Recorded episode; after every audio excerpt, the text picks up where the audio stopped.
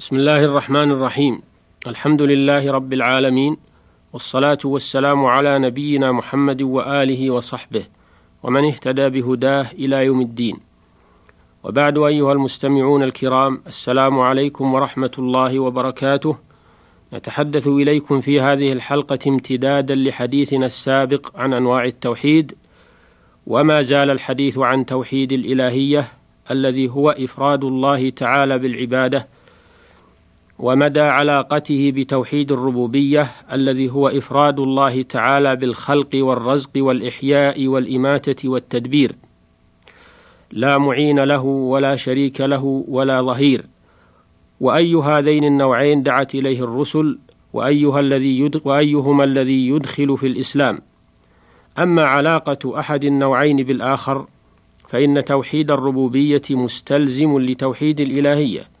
بمعنى أن الإقرار بتوحيد الربوبية يوجب الإقرار بتوحيد الإلهية والقيام به فمن عرف أن الله ربه وخالقه ومدبر أموره وجب عليه أن يعبده وحده لا شريك له.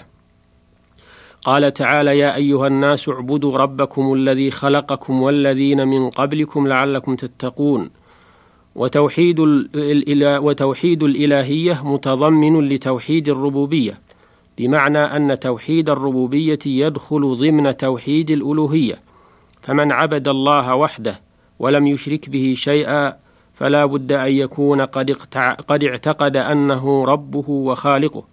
كما قال إبراهيم الخليل عليه الصلاة والسلام أفرأيتم ما كنتم تعبدون أنتم وآباؤكم الأقدمون؟ فإنهم عدو لي إلا رب العالمين الذي خلقني فهو يهدين والذي هو يطعمني ويسقين وإذا مرضت فهو يشفين والذي يميتني ثم يحيين والذي أطمع أن يغفر لي خطيئتي يوم الدين.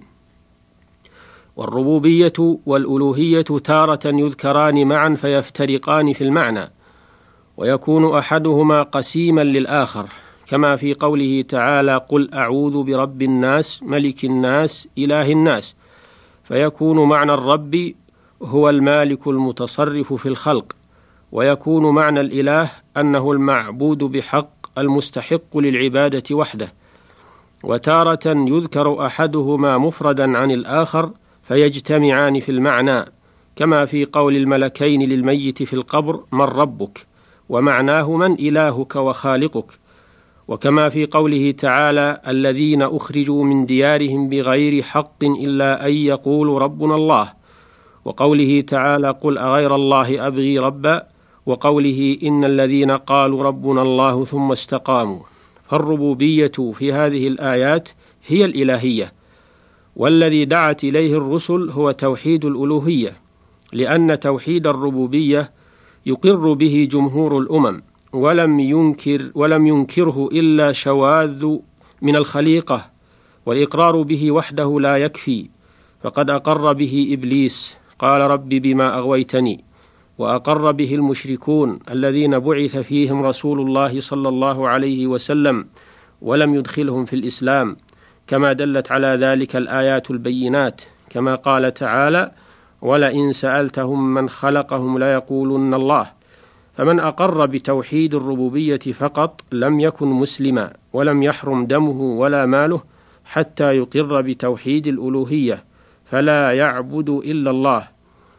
وبهذا يتبين بطلان وبهذا يتبين بطلان ما يزعمه علماء الكلام والصوفية أن التوحيد المطلوب من العباد هو الإقرار بأن الله هو الخالق المدبر وأن من أقر بذلك عندهم صار مسلما.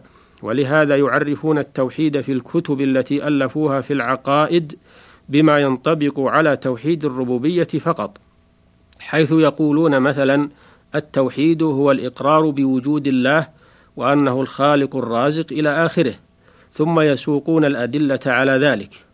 قال شيخ الإسلام ابن تيمية رحمه الله فإن عامة المتكلمين الذين يقررون التوحيد في كتب الكلام والنظر غايتهم أن يجعلوا التوحيد ثلاثة أنواع فيقولون هو واحد في ذاته لا قسيم له وواحد في صفاته لا شبيه له وواحد في أفعاله لا شريك له وأشهر الأنواع الثلاثة عندهم هو الثالث وهو توحيد الأفعال.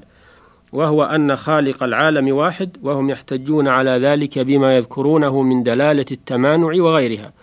ويظنون أن هذا هو التوحيد المطلوب وأن هذا هو معنى قولنا لا إله إلا الله حتى يجعلوا معنى الألوهية القدرة على الاختراع. ومعلوم أن المشركين من العرب الذين بعث إليهم محمد صلى الله عليه وسلم أولا لم يكونوا يخالفونه في هذا بل كانوا يقرون بأن الله خالق كل شيء حتى إنهم كانوا يقرون بالقدر أيضا وهم مع هذا مشركون انتهى كلامه رحمه الله.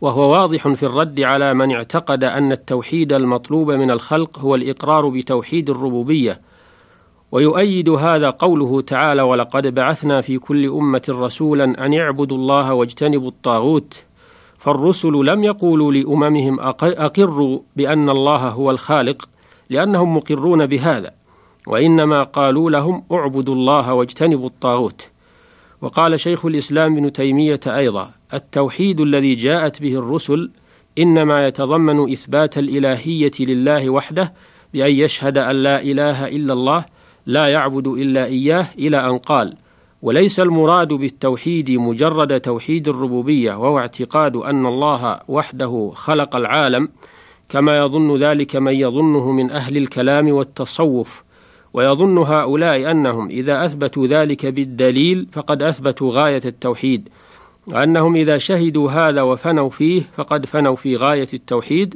فإن الرجل لو أقر بما يستحقه الرب تعالى من الصفات ونزهه عن كل ما ينزه عنه وأقر بأنه وحده خالق كل شيء لم يكن موحدا حتى يشهد أن لا إله إلا الله وحده لا شريك له فيقر بأن الله وحده هو الإله المستحق للعبادة ويلتزم بعبادة الله وحده لا شريك له والإله هو المألوه المعبود الذي يستحق العبادة وليس الإله بمعنى القادر على الاختراع. فإذا فسر الإله بمعنى القادر على الاختراع واعتقد أن هذا المعنى هو أخص وصف الإله وجعل إثبات هذا هو الغاية في التوحيد كما يفعل ذلك من يفعله من متكلمة الصفاتية وهو الذي يقولونه عن أبي الحسن وأتباعه لم يعرفوا حقيقة التوحيد الذي بعث الله به رسوله صلى الله عليه وسلم. فإن مشرك العرب كانوا مقرين بأن الله وحده خالق كل شيء وكانوا مع هذا مشركين. قال تعالى وما يؤمن أكثرهم بالله إلا وهم مشركون قال طائفة من السلف تسألهم من خلق السماوات والأرض فيقولون الله وهم مع هذا يعبدون غيره قال تعالى قل لمن الأرض ومن فيها إن كنتم تعلمون سيقولون لله قل أفلا تذكرون؟ قل من رب السماوات السبع ورب العرش العظيم؟ سيقولون لله قل أفلا تتقون؟ قل من بيده ملكوت كل شيء وهو يجير ولا يجار عليه إن كنتم تعلمون؟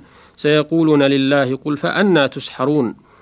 فليس كل من أقر بأن الله تعالى رب كل شيء وخالقه يكون عابدا له دون ما سواه داعيا له دون ما سواه يوالي فيه ويعادي فيه ويطيع رسله.